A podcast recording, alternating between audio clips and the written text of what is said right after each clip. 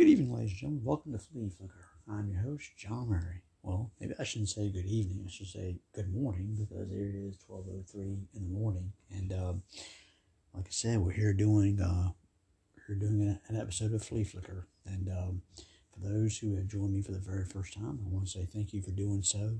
And I hope you continue to come back. And please invite your family, your friends, your loved ones, whoever you need to invite. And for those of you from day one, I want to say thank you for staying with me, and I hope you continue to come on back. And again, invite your family, your friends, your loved ones, your neighbors, whoever you need to invite.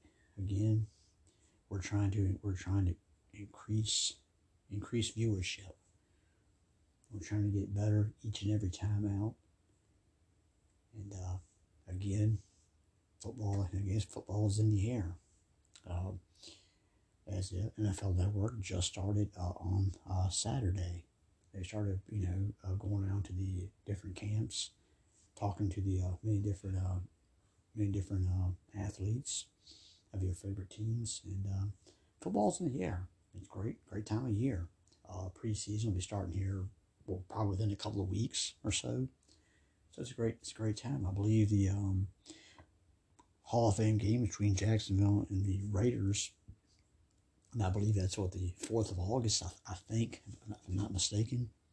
So it is a it's a great it's a great time of year for um, for football fans everywhere. And sure as your team as you will sit back and I'm sure some people like myself when I get a chance I'll watch NFL Network.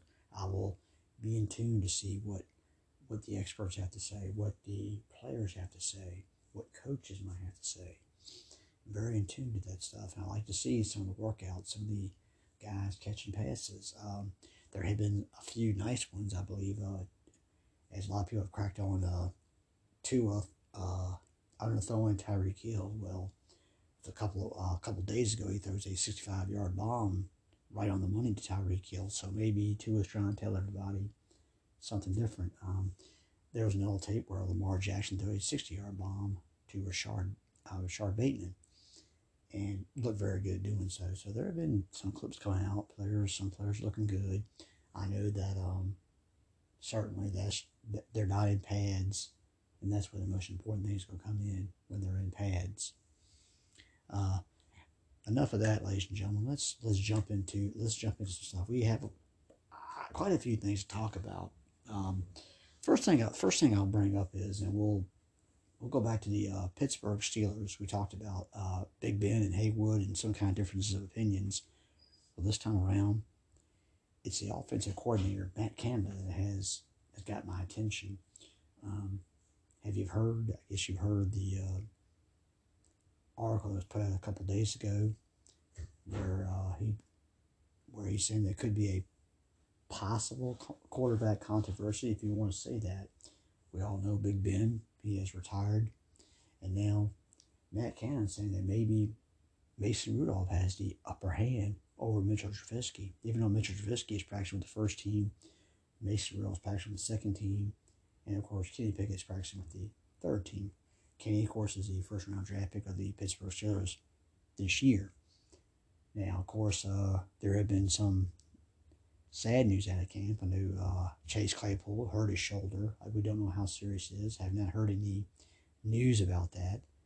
Then again, there have been some other good news. Uh, the second round pick of the Ray Pickens from the University of Georgia has been impressive in camp, from what I understand. And to me, a lot of people comparing him to A.J. Green when he was at the University of Georgia. That's a pretty strong comparison. And if he plays like that in the pros, then he's doing well for himself. But again, Pittsburgh has that has that knack for getting the wide receivers, and there's been a ton of them over over the years, from the Lynn Swanns to John Stallworth to Louis Lipps, Hines Ward, Plaxico Burress was there, Antonio Brown. I mean Diontae Johnson from this past year. I mean, there's been many, many receivers that have come out. I mean, what about Santonio, Santonio Holmes? Santonio Holmes, remember him? There's been a lot of receivers at the um, the Steelers seem to find a receiver seem like every single year, every other year, they seem to produce, produce for them. That's been the uh, Pittsburgh Steelers way when it comes to wide receivers. But Matt Canada, was coming out pretty much saying that, well, that Mason knows the system. And it's and Matt's right. He does know the system. He's been in the system for a couple of years. Uh, he certainly has an upper hand over Mitchell Trubisky and Kelly Pickett. Now, Kenny Pickett, excuse me. Now, a lot of people said the rumors that, that Kenny has kind of struggled in camp a little bit. And if that is the case, then I don't see Kenny really getting a becoming the starting quarterback opening day. And I really don't think he will be seeing the field unless injuries really present itself for the Pittsburgh Steelers. Now, to me, it comes down to a lot of people feel that Mitchell Trubisky will be the starting quarterback week one, and I feel that that probably going to be the case. Mike Tomlin, Mike Tomlin has a thing for uh, quarterbacks that can, that you can uh, move out move out of the pocket, and Mitchell Trubisky is that type of guy that can certainly certainly do that. Um, the one thing I can say about Mitchell is he has been to the playoff. He has taken his team to the playoff. Mason Rudolph can't say that. Trubisky can say that. Now, Matt's right. Root Mason does have experience in the system that he's running. But to be honest with you, the quarterback play is question my best. And to me, that kind of falls on the offensive line. It's going to fall on one Najee Harris. Now I know Najee made a joke. He he don't care if he has to carry touch the ball 500 times. Well, Pittsburgh would not want Najee to touch the ball 500 times. But I, I don't know if it would shock me if Najee touches the ball 400 times, whether he whether it's running or catching a pass out of the backfield. I wouldn't be surprised if he touches the ball 400 times because to me, the offense is going to have to run to Najee Harris and then Mitchell Trubisky or Mason Rudolph. But we're going to, we're led to believe that Trubisky will be the starting quarterback because he's practicing with the first unit.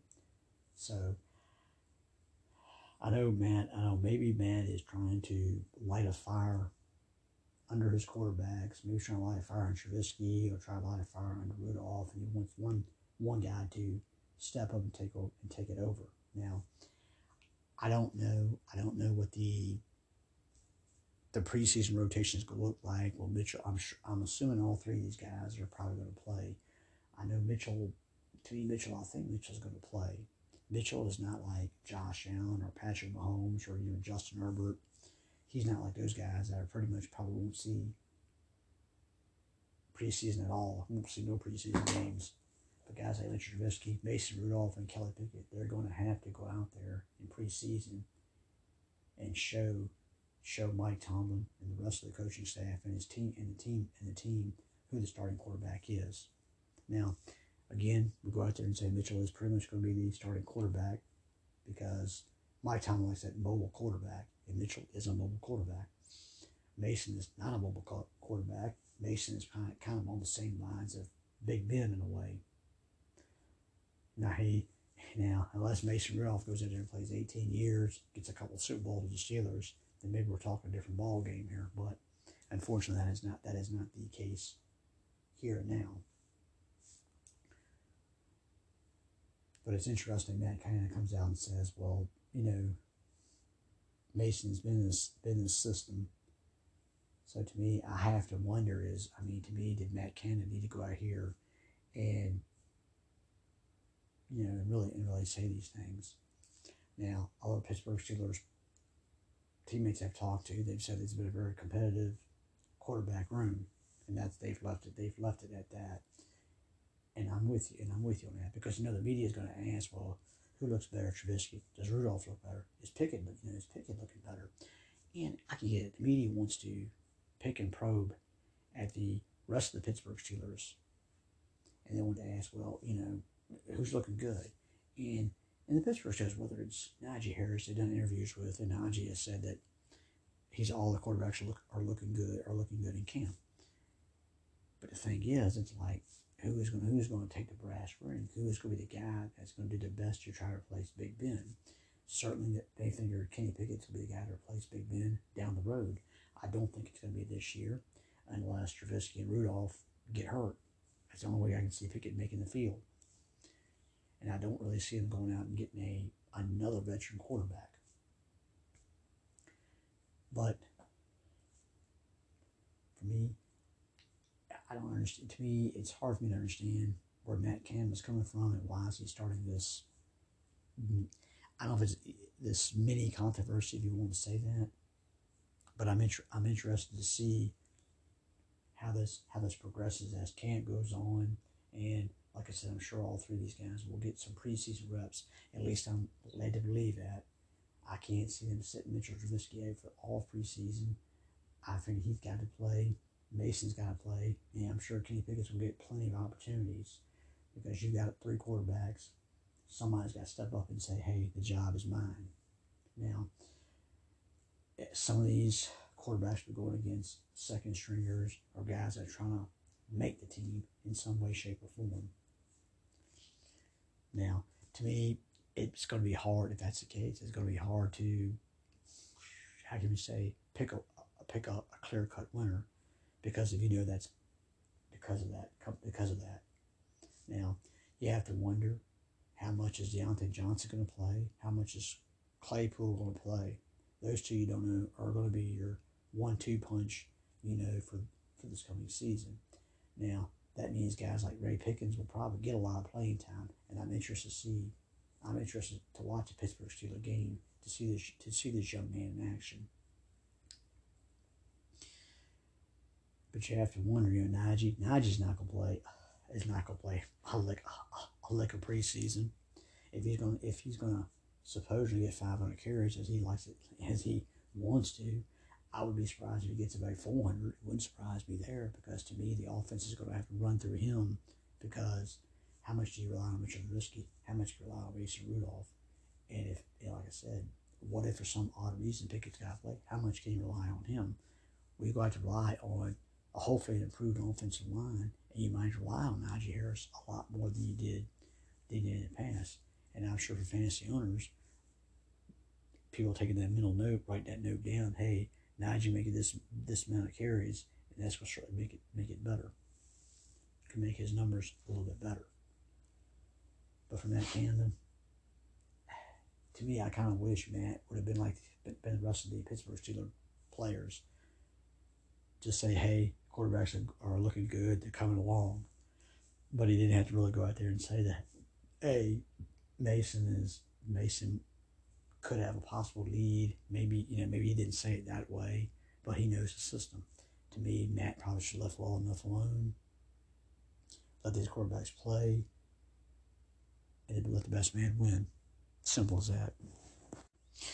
let's stay in the state of Pennsylvania and let's go to the crosstown. Let's go to the crosstown Philadelphia Eagles. Now, Philly seems they have a little bit of a controversy on his hands. And no, no, no, it's not a quarterback controversy. Let's let's let's get that out in the open. Jalen Hurts is certainly the number one quarterback, but there seems to be a running back controversy. As in camp, the word out of camp is that uh, Kenneth Gainwell is is practicing with the with the first with the, with the number one unit, and Miles Sanders is practicing with the number two unit. But everybody's saying that Miles Sanders is certainly the number one running back. Well, the way I gotta take it is this: there's a, there's a little bit of concern for me on that.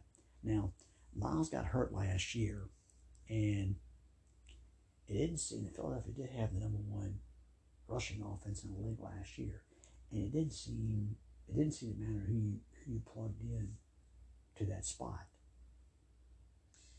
It didn't matter if it was Sanders, Gainwell, uh, Scott, even even Jordan Howard, he plugged in it, and he actually looked pretty good. So to me, as far as it, it, it, to me, it doesn't seem like it doesn't matter who you plug in. Somebody seems to produce. It's kind of almost like that Mike Shanahan thing, kind of, where Mike Shanahan could go out there and pick a running back in the seventh round of a draft and make him make him a thousand yard rusher. Mean, you can go from the yeah from Terrell Davis guys remember you guys remember Mike Anderson, right? Yeah, he was a low, low round draft pick. They made a made something out of him. Certainly, you had Clinton Portis. What about what is? It? I don't know if you remember Reuben Reuben Droughns, who played for Denver. And actually, I've got a uh, a signed mini helmet from the young man Reuben Droughns, and actually, he put up some pretty decent numbers.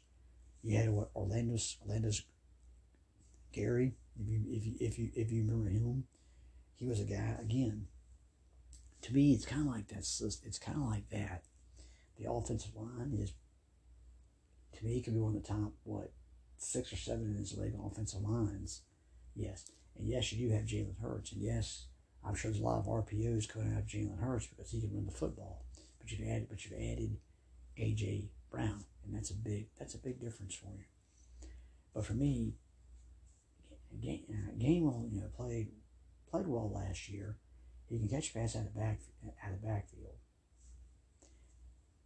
Now, to me, I don't know if Gainwell nor Sanders Booth can take the 20 or 25 carries a game. Yeah, I don't know if that's feasibly possible for either gentleman. But to me, it kind of raises a red flag to me if you've got Gainwell practicing with the first unit and you got Miles Sanders practicing with the second unit. Now, Miles is, I believe, on the final year of his rookie contract. I might be wrong, could be wrong on that. But it becomes, but it becomes a huge concern to me, at least in my opinion. If you got Gainwell practicing with the first unit and Sanders practicing, you know, practicing the second unit, again, we just said about th- but three seconds ago, the point is, it didn't matter ran the football last year. They seemed to produce. It didn't didn't matter what running back you plugged in, they seemed to produce some way, shape, or form. But it becomes interesting again if Gainwell is, is, is Gainwell going to be the starting running back. Now they say Miles Sanders is going to be the guy. And Miles Miles has always had potential coming out of Penn State. But I've always had my doubts about Miles Sanders. I've always thought Miles could be a maybe a one B Maybe it could be like a 1B and not the 1A. Yeah. I always thought he'd be a good platoon player with somebody. It didn't matter. It didn't matter who it was. I mean, if yeah, it didn't matter what the running back was. The other running back was. I've never thought Miles was a guy that could carry the ball twenty times a game, and he can and he cannot do so. Again, I don't think Gainwell can do the twenty, but I, I'm interested to see. Sanders can be an explosive weapon. I think Gainwell's the same way. Now, unless we're having, unless deep down inside we've got Sanders as a 1A and Gainwell's going to be the 1B. Now, unless this is what we're gearing towards, maybe I get it. I can kind of understand it. But the pressure's on. The pressure's on Miles Sanders, not Gainwell. Gainwell's going to his second year. Miles in the final year rookie contract. A lot of pressure on Miles Sanders. And Miles is going to need to step his game up. Miles is going to stay healthy for a full 17 games. He's going to be that 1,000 yard rusher, be a viable option in the backfield. Yeah, he's going to have to step his game up because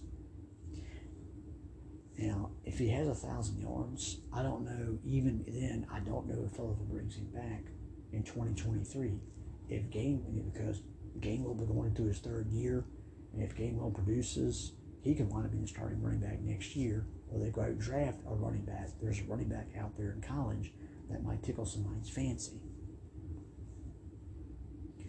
But again, Miles is kind of backed into a corner. He's got to come out. If he is the number one, if he is the number one running back, he's going to have to play as such this year. He's going to have to break out those 60, 70 yard runs. He's going to have to have 100, 120 yard games. He's going to have maybe 120 yard games, maybe catch 35, you know, 35 yards receiving or something or something like that. He's going to have to prove to the world that he can be a number one running back. Now, maybe he carries the ball 15 times. Maybe I can see him doing 15 carries a game. You can bring Gainwell in, he can do maybe seven or eight carries. Now, they still got Scott on the roster. I'm sure Scott will come in. He'll steal some carries away as well. Now it becomes interesting. Who becomes the goal line man? Is it going to be Sanders? I don't think Game will be the, be the goal line back. But I can see Scott. I can see maybe Scott being the goal line back. So that's going to take, for like fantasy football people, if that's the case, that kind of takes away Sanders's, yeah, stock down a little bit because he is not go get the touchdowns to go these those goal line carries. But again, the pressure's on Sanders. And to me, if you go into camp and you're saying, well, I've got Gainwell practicing the first unit, Sanders practicing the second unit, it, to me, I know sometimes you can't read into a lot of camp stuff. But to me, this is kind of the one that I, I kind of I have to file this in the back of my mind. It's like, well, if Gainwell is practicing the first unit, what does that say for Sanders? Now, that's not saying that I don't think that Sanders is going to be traded during camp. I doubt that very seriously. Unless somebody really needs a running back that that bad, which I'm sure teams in this league could use a, guy like Miles Sanders on their team. But for me, I know, I know for fellow fans, maybe you don't want to read into it, but to me, I have to read into it just a little bit. of game to me, if Game was playing the first unit, who knows? Maybe maybe there's a deep downside. Maybe maybe Miles will get traded. Because you got to remember, Miles is on the final year of his rookie contract. Who knows? Miles could get traded because hey, you know when injuries happen in camp, go ask the Baltimore Ravens. They know better. And heck, two and two and two of their top top running backs are still are, are on the PUP list right now. But you never know could that be a possibility to think about? Maybe Sanders will be traded during camp. And I'm sure there's plenty of teams, like I said, that could use his services. Maybe Game will, will be the new number one. You got Scott. Maybe Scott becomes number two. Maybe start looking at your, at your deep, deep into your roster. Maybe you've got maybe you've got a young man that you feel could be your number three running back. But again, it's pure speculation, obviously. But I'm interested to see can Sanders, can Miles Sanders step up and be the number one running back that he's always been destined to be for the Philadelphia Eagles. To me, it doesn't look good right now if he's practicing the second unit. But again, I know it's camp, and it's camp. Don't read don't read into it too much. I got you. Let's talk about another running back, and we'll stay on the running back subject. Let's talk about uh, Joe Mixon there's been reports. There's reports been out there from Joe Mixon that uh, he was not too happy with Zac Taylor and the coaching staff for not putting him in, putting him in on the final drive of the Super Bowl. I believe because Perine was in there. It was like third and one or fourth and one instead of Joe Mixon, and Joe felt that he should have been in there. And that feels that I don't know if it, I don't know if he felt that it, it, it cost him in the Super Bowl, but he felt that he should have been in there for those for those drives. Now, I understand where Joe Mixon is coming from, and I don't disagree with Joe at all whatsoever. Joe Mixon was, was a Pro Bowl last year, thousand yard rusher, best year of his career. He was healthy most of the year, and yeah, I get it. They play behind a bad offensive line, but Joe looked pretty good behind a bad offensive line. So to me, that shows you if a running back can go a thousand yards and you play behind a crappy offensive line, it shows you the kind of player that you really are. Now, Joe, I believe, is 20, 25 years old, so Joe is still still young. But to me, I'll agree with Joe on this one. The thing about it is, he was one of your best offensive players last year. I get it. The Bengal fans will say, well, Joe Burrow, Ja'Marr Chase, Tee Higgins. I get all that. But Joe, but Joe was part of that engine. And Joe should have been on that field with his third and one or fourth and one. Now, you can sit there and speculate or what ifs, could haves, should haves. You know, if he had the ball off to Joe Mixon, could he have made it on third and one? Could he have made it on fourth and one? Again, that's speculation. Now, I know the Bengals had a bad offensive line and maybe Nick Joe wouldn't have, wouldn't have made it because of the bad offensive line play. Um, if you want to say that, you could probably go out there and say that. But for me, it becomes a concern. It is a little bit of a concern. Um, uh, Zac Taylor's come out and said that um, him and Joe, it's water under the bridge. It's over with. We're on to we're on to a new season. But to me, it is a concern. It's not a concern for Joe Mixon. It's a concern for Zac Taylor, in my opinion. If you don't have one of the better running backs in this league on a third and one, a fourth and one situation in the Super Bowl, and here's a guy that's one of the main reasons why you're in the Super Bowl in the first in the first place. why was he on the field in third and one and fourth and one? Now, a lot of people say Perine was a better receiver of the backfield at this situation. Well, Mixon not the, not the better receiver. If you're at third and one, third and two, or fourth and one, I'd rather have Mixon on the field than Perine any day of the week, any time of the day. And to me, that becomes a concern. Now, I've always had my doubts about Zac Taylor as a coach. And and some Bengal fans probably feel that that, that has been erased away because he got the team to, to a Super Bowl. But to me, but to me, stuff like that is gonna is, is gonna come back to bat, bite the Bengals and Zac Taylor in the butt. You always put your best players on the field at whatever the situation is.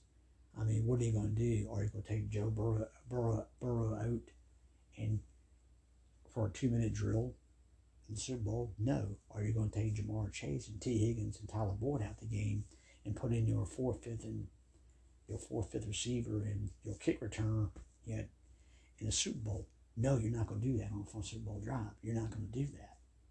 So why did you not leave? Like, why did you not leave Joe Mixon in there? Joe's one of the guys that got you there. Joe's a Pro Bowler. Joe has been a pretty good running back for you since he has been drafted. There might have been a year where he had he was hurt, injuries got him. But then again, name a player in this league who doesn't get caught with injuries at some point. Now, again, they say it's water under the bridge. Maybe, maybe it is, but to me, it's a concern. It's a concern. I'm interested to see if at some point during the season, heck, it could be week one for all we know against the Pittsburgh Steelers. If it started one or fourth and one, is he going to put Samaje Perine in? No, he's not going to do that. Mixon's going to stay in the game. And to me, if a coach makes that mistake in the Super Bowl, then he can make a mistake. He's going to make that mistake a few more times. Now, I still got my doubts that Zac Taylor is a top-notch coach in this league. He did. He did get the team. Did get the team into a Super Bowl. So he does have a resume that he did get a team to a Super Bowl. Now, whether whether he should have won it or not, to me, I don't know if that's on Zac's fault. I think it's more on the the front office's fault for not getting more better offensive line play to protect Joe Burrow. I think it's more on them. Maybe so than Zac Taylor. But then again, Zac Taylor can kind of I'm sure Zac Taylor had a little I'm sure he had some input in the draft. I mean, when Marvin Lewis was there for the Bengals, he had input on the draft. So I'm assuming Zac had the same input in the draft. So Zac can take Zac can take responsibility. Him and Duke Tobin can take responsibility getting that offensive line together. Now, now they had a choice between Sewell, offensive tackle for the Detroit Lions, and Ja'Marr Chase as a first round pick. They went and took Ja'Marr Chase, and again, it looks like a great pick. Sewell didn't play that bad for Detroit Lions this past season as well. So I guess it's, it's it was good for both teams. Now Chase certainly got Chase certainly took the Bengals into uh, up another notch with his play this past season, and of course him and Burrow, teammates LSU, made made some difference. There were talk horse, you know, he struggled during camp and during preseason, and some people thought that um, it was going to be a bust. But once he got his feet on the ground, he played. Yeah, he played extremely well. But going back to Zac, going back to Zac Taylor, it concerns me. It concerns me if Zac cannot, if he could not have Joe Mixon on the field for third, for third and one, or third and two, or fourth and one in the Super Bowl, then it's it becomes a concern to me if he is that good of a coach. Now, again, it's a tough. AFC is going to be tough this year. I mean, the only teams right now that might not be contenders would be like what the Jets, the Texans, and maybe the Jacksonville Jaguars. Maybe, but they might be the only three teams that might not be contingent. Everybody else in the everybody else in the conference has probably got a, a legitimate shot at make at making the playoffs. So Zac better realize this. You need your best players on the team, best players on the field at all times. because every team, because like I said, other than those three teams, it's a tough conference this year. They open up against the Pittsburgh Steelers, and of course, Pittsburgh, who's going to be the quarterback opening day, week one. Well, Najee Harris get about 30 carries. I don't know about, I wouldn't think so. And Joe Mixon, well, Joe get his 15 carries, maybe 80. Hopefully, he gets 15 carries. He gets 80, maybe 85 yards, and gets a touchdown. But you got you got to remember, it is new offensive line, but Pittsburgh Steelers have a pretty decent defense. So I'm interested to see the new offensive line against T.J. Watt and company. I'm interested to see how that dynamic dynamic is going to is to fit for Week One. But my personal opinion is simply this. Is it one on the bridge? The two of them says it is. And I'm gonna have, I'm gonna go with it. But in the back of my mind, if I'm a fan, I gotta wonder. I gotta wonder. I gotta wonder if Zac Taylor's really my coach moving forward for the next couple years or so. Again, I've always had my doubts about Zac Taylor, and I gotta be honest with you, something like that makes me doubt Zac Taylor's coaching ability that much more. Now, the, the hype out of the Baltimore Ravens camp is Lamar Jackson. Of course, he's come to champion, come to champ, camp in great, great shape. And he's he's beefed up, and offensive coordinator Greg Roman has uh, said that um, that he is really throwing the ball real well. That I guess the the arm is bulking up. He can he is now throwing the ball a lot a lot better. And of course, there was, of course, if you've seen the highlight, I think he threw a 60 yard bomb to Rashod Bateman, like I said. Um, and he's, his arm strength seems to be increased big time. And that's good for Lamar. Now, I know Lamar is um, certainly with uh, Kyler Murray getting his his money. I'm sure Lamar Jackson is uh, pretty much next in line. At least, at least we think he is. And Lamar, I think, is bulking up. I think he's again kind of like Kyler Murray. I think he's trying to show the Baltimore Ravens that hey, that you that you can rely on me for the next for several years to come. Now, a lot of people can't. A lot of people question his throwing ability. Now, here's a guy that did win a Heisman Trophy back at Louisville. Now, how many people have you heard from Louisville? Get yeah, getting a getting a Heisman Trophy. Uh, none. The last quarterback came out of uh, Louisville was what? If everybody remember Chris Redman, if you remember, if you remember him. Now I think I think it was Jeff Brohm. I think Jeff Brohm did have a cup of coffee for a few teams in the NFL. He was an Louisville quarterback, but but here's a guy. But Lamar does have a Heisman Trophy. You know, on his mantle at home. And now, to be the bulking up, the increased arm strength, this is simply put, Lamar is simply telling the Baltimore Ravens, very simply put, that hey, you, you can rely on me. Let's get down to the table. Let's me and my agent. Let's get on the table. Let's work out a deal. Now, like I said, Lamar's a pretty pretty good passer at Louisville. And when he's come to the pros, his his he has been questionable at times when it comes to throwing comes to throwing the, the football.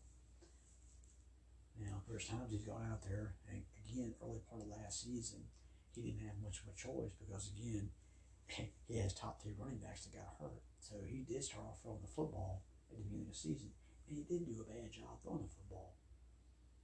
He had one of the better tight ends in league, Mark Andrews. Uh, Marquise Brown was found living up to the ability, living up to his billing. Of course, now Marquise Brown has now gone off to the Arizona Cardinals. And now he's got last year's pick, Bateman, and he's now been the number one weapon. And his number two weapon is going to be who knows, who knows who it is. But granted, he still has Mark Andrews, his most reliable weapon on his team. Now, I think for Lamar to show off arm, his arm that much more. Ravens should have gone out in my mind, gone and got him another uh, weapon. He could have, they could have gone and got Jarvis Landry. Didn't want to do it. Maybe Julio Jones, they could have done, done that. They didn't want to do that. So to me, it becomes interesting to see to see what what what the capabilities are of one Lamar Jackson. Now, I still think he bulked up for the simple fact is I think they they want to go back to something put to the running game. They want to run the football. And if Dobbins and Edwards can be healthy by week one, that's a big if right now, then they did sign Mike Davis as as an insurance policy. And if you have, let's say, if the two, if the other two are healthy, you Mike Davis stays, you, that's three running backs that are going run the ball equal amount of time, we'll say. That means Lamar, and to me, Lamar's going to run the football as well. I'm sure that's going to be a given that he's going to run the football. But it's interesting to see him coming out, airing the ball out, and looking very good at airing the ball out. Now, whether it's a surprise or not, no, because he did win, like I said, a Heisman Trophy with Louisville, and he did a pretty good job throwing the football back then. It's not that he can do it, and I'm kind of surprised the Ravens don't let him throw the ball even more. And to me, I think they're going to have to do that. They don't have to let Lamar throw the ball more. Now, I don't know if going to throw the ball 40 times a game. I'm not saying that that's what needs to be done here. I'm not saying that. But I like to see Lamar throw the ball more. Give him more opportunities. Now, the problem is, can his receiving core step up? That's going to be the big issue. I don't know if it's Lamar's arm is question mark here right now. I think it's can his receiving core step up? Can Bateman be healthy for a full 17 games and be a thousand yard receiver like Marquise Brown was last year? Mark Andrews, well, he's reliable. We know what we're getting out of Mark Andrews, but can Bateman, can the other wideouts step up? Again, the Ravens had opportunities to try to get at least one veteran veteran receiver, but they failed to do that. And if I'm Lamar Jackson, that I'm sure I'm sure in the back of Lamar's mind, that's a large question mark. For Lamar, you're saying I'm sure Lamar goes in there and saying, "Hey, you trade one of my you trade one of my best receivers and Marcus off to the Cardinals. Who'd you get me to replace him? You didn't get my replacement. Did you go ahead and get me a veteran receiver? Did you go ahead and get me somebody? No, you did not do that. You've let some of my receivers go. You've let some receivers go. And to me, that becomes that becomes Lamar says, well, how bad do you really want in this team? I'm sure Lamar, deep down inside, Lamar wants to throw the football. And I think he wants to prove, prove to the Baltimore Ravens. If they can't come to some contract agreement, maybe, I'm sure there's plenty of teams in this league that would that would love to have one Lamar Jackson on their ball club. Plenty of this league would. But Lamar, he's bulked up, he's airing the ball out, looking good doing so. But for Lamar, I think he's trying to prove once and for all to the to the Baltimore Ravens that hey, what this boils down to is hey, Kyle, Kyle got his money. It's time to get my money. And you can make an argument that maybe Lamar Jackson should make more money than Kyler Murray because at least number one, Lamar has gotten his team has has won an MVP. Lamar has got his team to a couple playoffs. Now, Kyle got his team to a playoff last year, but bombed. Then again, Lamar Jackson has not played well in the playoffs himself either, and that's a concern. Now, whether the Ravens hold that against him when contract talks you know come about, they might. Don't know. Lamar, he did look good airing the ball out, and I like to see Lamar throw the ball more. But I know the Ravens are built around the running game. They built around the defense. That's when that's when the Baltimore Ravens a solid football team for, for years. There's no denying that. But now I think it's time for the Ravens to, you know, flip the switch. Let Lamar throw a little bit more. Let let's see what Lamar's really got. And Lamar. Lamar's not that bad of a passer. I've seen way, way worse passes in this league. But for Lamar, I think Lamar wants to throw the ball more. He's bulked up. Let me throw the ball more.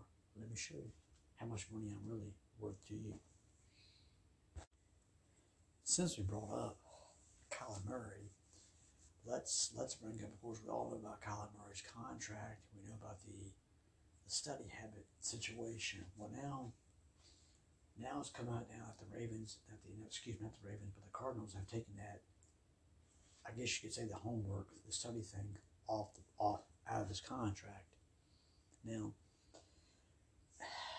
to me, to me, the Cardinal. I don't know if the Cardinals. To me, I think the Cardinals made a huge mistake when they put that when they put that stipulation in his contract. Because what they're trying to tell, not only Lamar, not only Kyler Murray, but they're trying to tell the world that Kyle's not much on. It's not much on, on studying game film, film and whatnot. And that's why they put it in his contract. And Kyler, I don't know if Kyler his agent sat down and said, hey, wait a minute, why, why did you put this in our contract? And the Cardinals have thought, well, wait a minute, that's not a good, how should I say, it's not, not good faith. It's not good faith that we put that in your contract.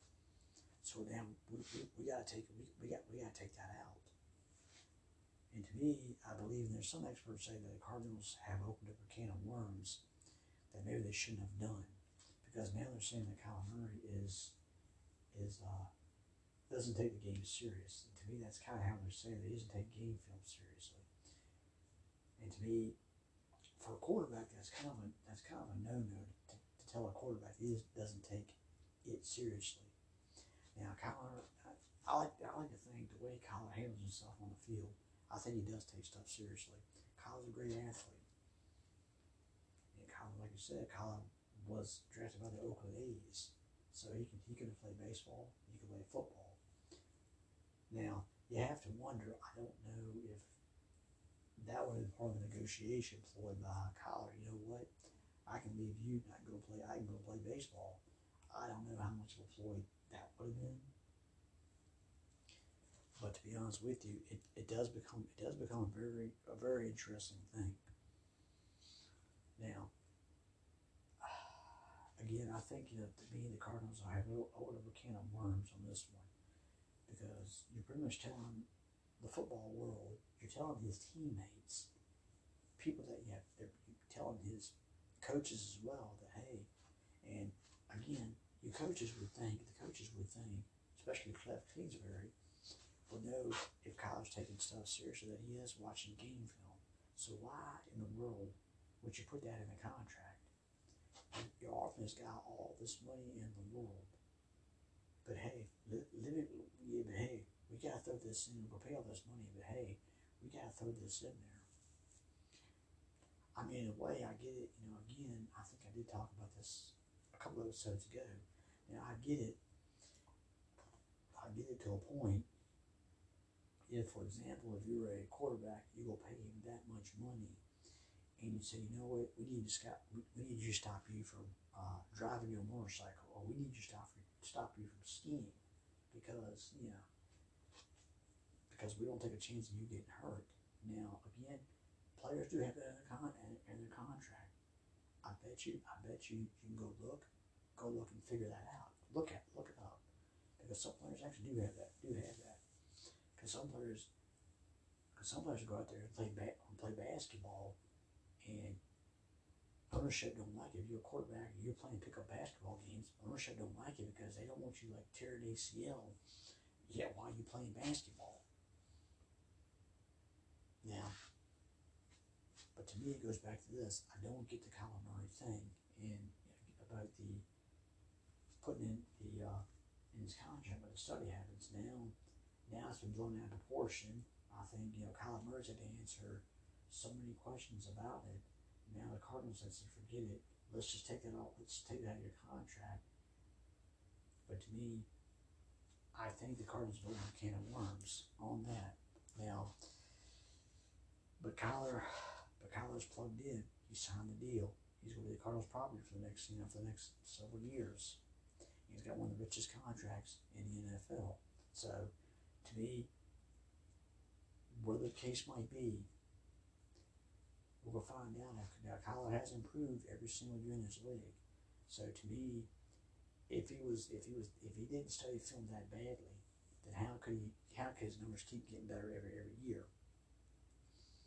That is something that would be brought to my attention. But again, I just don't know. I don't know what the Cardinals were thinking when they put that in his contract and they said, Oh wait a minute, wait a minute, let's take that back. Because I guarantee you, it might have peeved Kyler off, but again, Kyler's on the contract. Kyler's done it. Then again, contracts in any sports, sometimes they don't mean jack squat anymore. I mean, I know people get on the, what is it, uh, Kevin Durant thing because he wants out of all the Brooklyn Nets and he is, he's been there for a couple of years and I think he signed like a five or six year deal, whatever the case might be, and he wants out after a couple of seasons. Well, again, Kyle Murray could be the same thing. I mean, for all we know, Kyle Murray could be there for this year, the following year, and he say, you know what, I'm out of here. This is not working for me anymore. And to be honest with you, if the Cardinals do not improve this year, and they have improved a little bit every year with Kyler and Cliff Kingsbury, you have to wonder. You have to wonder at some point in time, will Cardinal management say, you know what, getting Cliff out of college wasn't a great idea. We need to get rid of him. And if you get rid of Cliff, does, yeah, how will Kyler Murray feel feel about that? Does Kyler Murray and Cliff have a pretty good rapport to the point where maybe Kyler wants to play for one head coach? That's Cliff Kingsbury. Again, that's a situation that people don't think about. But we shall be honest. We'll see. We'll see if that stipulation, that contract, will actually come back to bite the Cardinals in the butt or not. Because to me, it kind of shows to me maybe the Cardinals don't have the confidence in Kyler Murray that would really believe they do. But then again, they better have the confidence in him because if you give him that fat of a contract, you better have a lot, a lot of confidence in this young man. Now I want to throw this one in for my for my Dallas Cowboy fans. Now I believe Jerry was doing an interview, I believe with, with the NFL Network, might have been about a couple days ago, if I'm not mistaken, and they mentioned about, of course, Zeke's name got mentioned, and Jerry made the comment that yeah, we need to get Zeke the ball more, and and to me, that's been the speculation. At least that's been speculation since the since Amari Cooper is is gone off to Cleveland, and yes, you do have CeeDee Lamb. I think CeeDee will be a I think CeeDee will be okay as a new number one receiver, but Gallup is not going to be ready. You've got other receivers. James Washington is going to have to step up. He has not really shown that much with the Pittsburgh Steelers. And then you gamble on Tolbert, the uh, receiver from out South Alabama. Now, Jerry's come out and said, yes, we need to get Zeke, we need to get Zeke more involved. Well,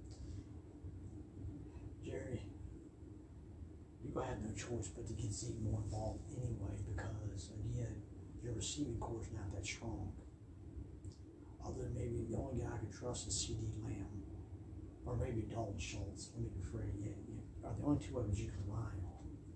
But the thing is, when Jerry comes out and says, yes, we get, we're going to rely more on Zeke this year, this kind of goes back to the this kind of goes back to the theory to me is Jerry Jones, the uh, head football coach of the Dallas Cowboys, was, it Mike McCarthy? And again, this goes back to a speculation where everyone always says that Jerry, that Jerry's always been the head football coach. That's why he kept Jason Garrett around for years. That's why he had was Dave Campo. Remember him? The guy, the Dallas Cowboys coach. Remember him? It's like Jerry always, and again, people always made out always said that Jerry is always the puppet pulling the strings and doesn't want a strong head football coach. Now, I always thought Mike was could have been that guy as a strong football coach. Now, granted, Mike had a lot of success with the Green Bay Packers, but you had one Aaron Rodgers that could have, that, that that lifted you up. Now, Dak is a Dak is a good quarterback in this league. Now, I don't have Aaron Rodgers in his prime over Dak Prescott, but that's that's a different subject for a different matter.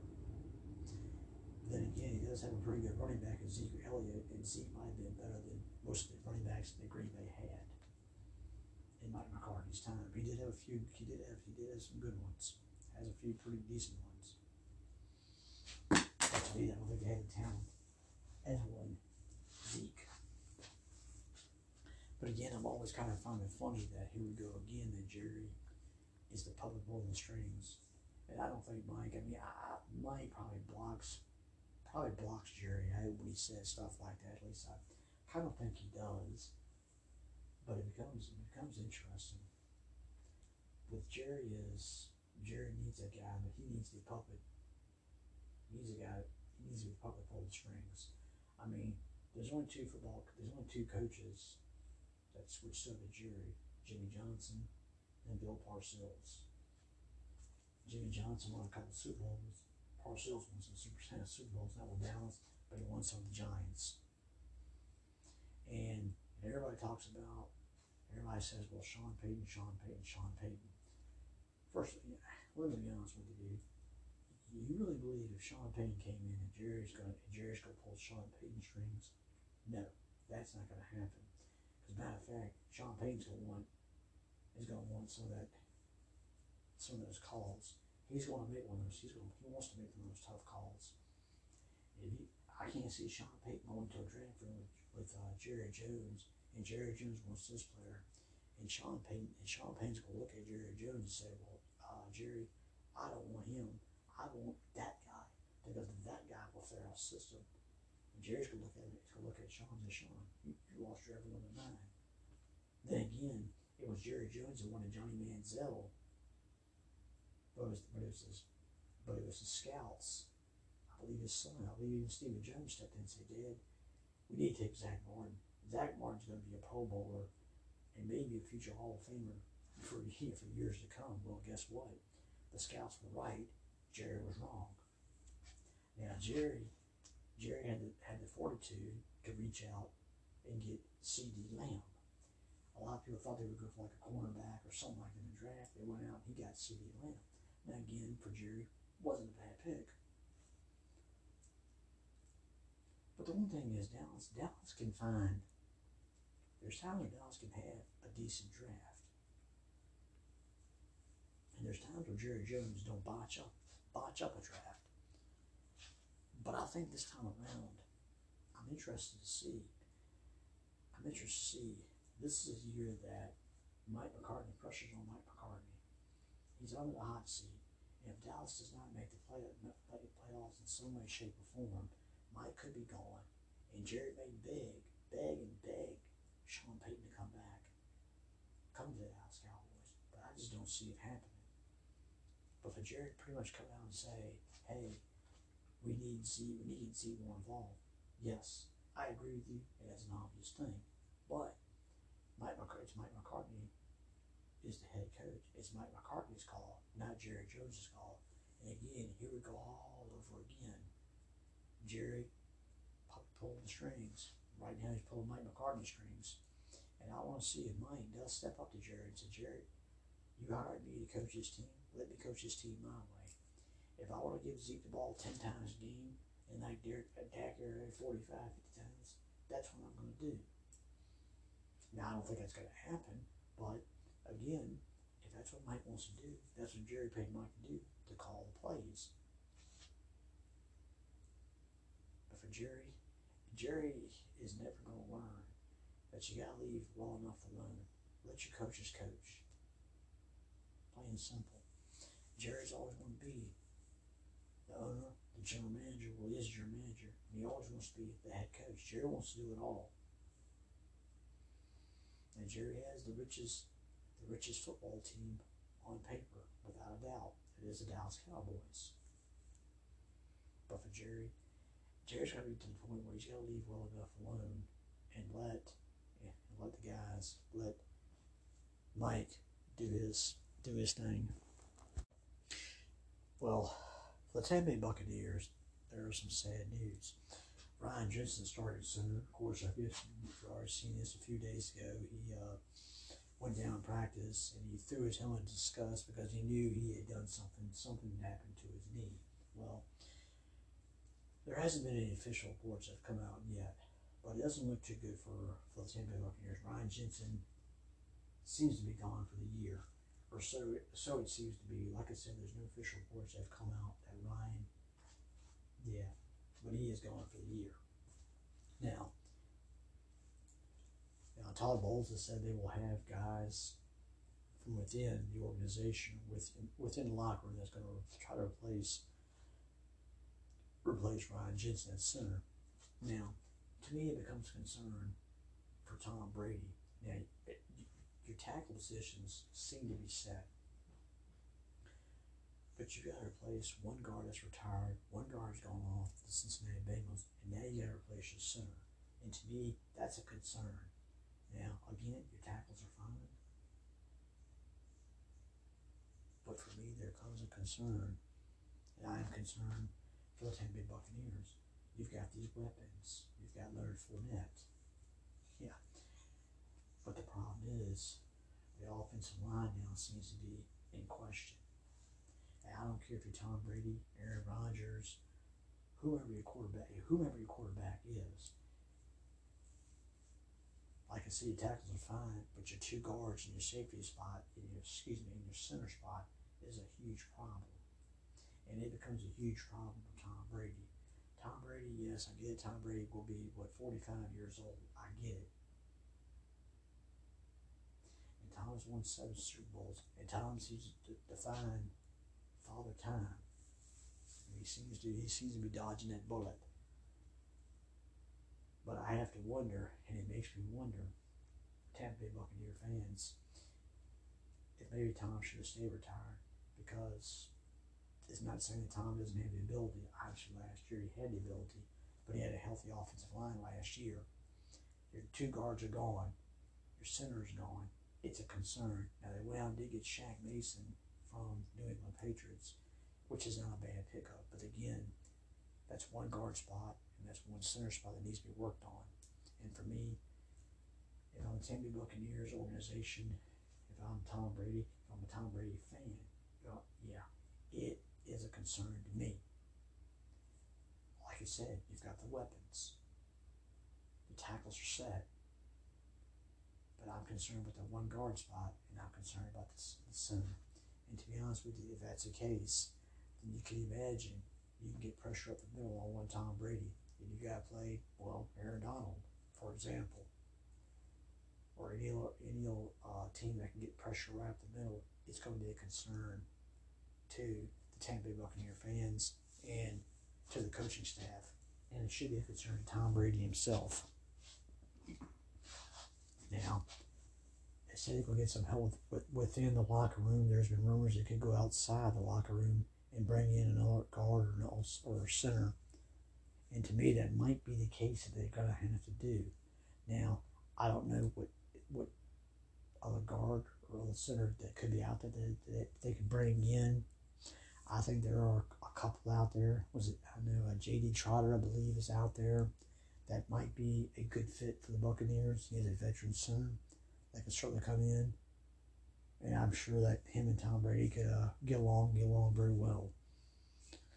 But again, it's a concern if you are a a fan of the Buccaneers. It's a concern because again, you need a good offensive line to protect your quarterback and a guy like Tom Brady, uh, seven time Super Bowl champion, certainly a future Hall of Famer, the man that set every passing record that there probably is or ever will be, it becomes a concern. Now, I'm interested to see if they do go outside the organization, will they get will they get a they get somebody. But for me, it's a concern. For Ryan Jensen, I hope Ryan does come back but it probably be about 2023 when he comes back. But for the Buccaneers and for their fans, the offensive line, these injuries, they're a concern. Ryan Jensen's a huge concern with him getting hurt because now you're going to have to rely on guys that that you didn't rely on the past so much. And for me, that's a huge concern for a guy like Tom Brady. Well, that's all I have time for this week's episode, ladies and gentlemen. Um, thanks for joining me. Please, please take care of yourselves, and I will see you again very soon.